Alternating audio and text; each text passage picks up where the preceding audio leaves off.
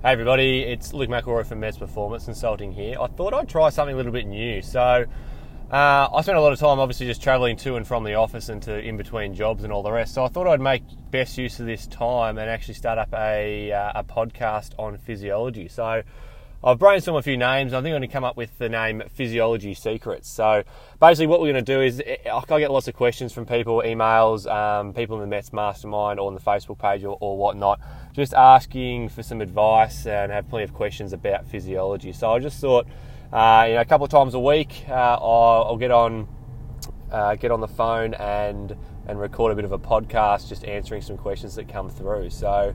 Uh, let me know what you think of it. But uh, yeah, this could be a good goer. It's a good way to good good use of time.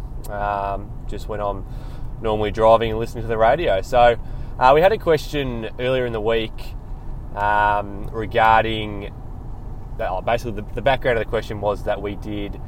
Uh, we've given a lot of information on, on VO2 max intervals and, and, how much high intensity training to do, the right work to rest ratios, and all the rest, but we haven't really covered any topics about how how much time should be spent uh, in your zone two endurance based training zone um, for a certain event.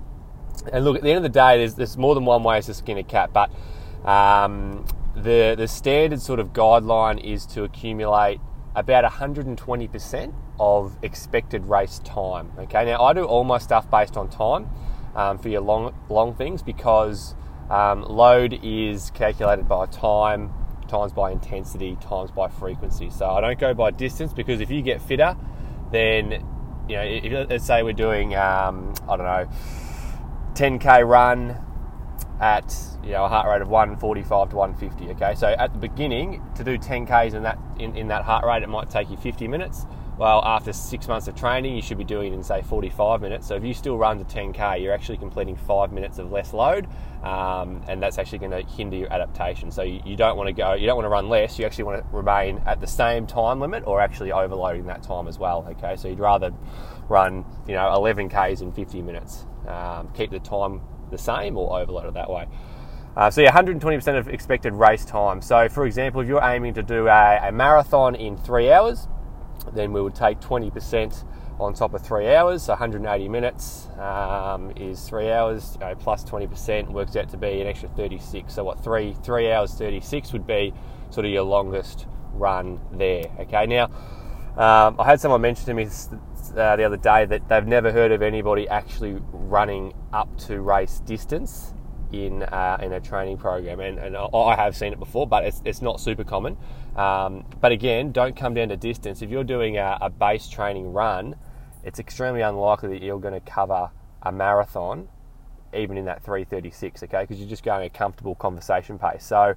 Um, don't worry about the distance, just worry about the time. If you can, if you're expecting to do a three-hour marathon, then do three hours 36, just as an easy base and that's probably only going to equate to maybe 37, 38 Ks, um, and that can be your longest run because you've got that time under the belt there. Uh, in terms of number of times a week, look, it really it really comes down to progressively overloading. We don't want to do too much, you know, two to ten percent per week for a runner. You wouldn't want to go much above five percent just because of the extra load of, of purely running. Um, but just just aim to get that longest run up to about 120% of expected race time. Um, and then obviously you can just uh, include some shorter runs during the week.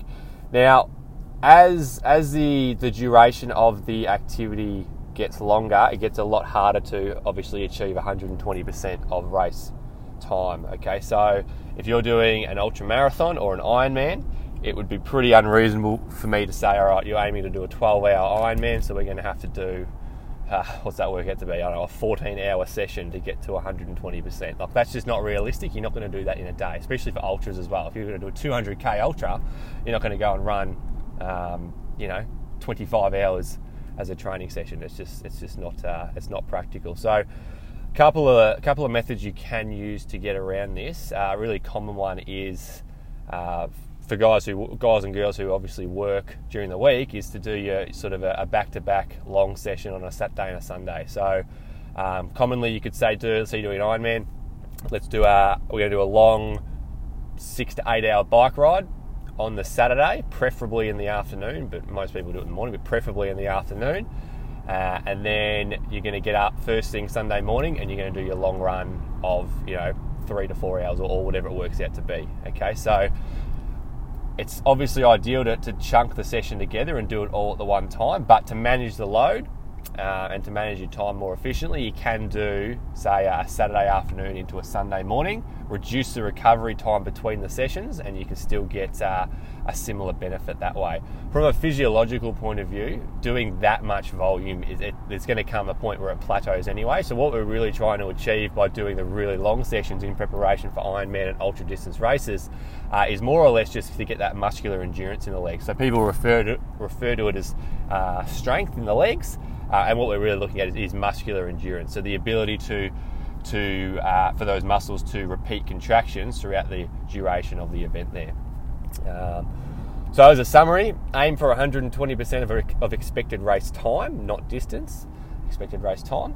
Um, and then for really long events, Ironman, ultras, etc., just try to try a few methods of you know reducing recovery time in between sessions, uh, so that you can achieve uh, a similar stimulus, even if that's two a day sessions where you do a you know a, a more I don't know a 20 or 30k run in the morning and then you do another 10k run at night just after a bit of recovery. Just try to think of ways to accumulate the load but make it more manageable on your time and on your body. Uh, we'll see how this goes, guys. Please give me any feedback that you have, and uh, if you have any questions put them in the Mets Mastermind group or chuck them on the Facebook page, and I'll get to them when we can. But uh, I think this might be a goer. So, yeah, please leave your feedback, and I'll speak to you soon.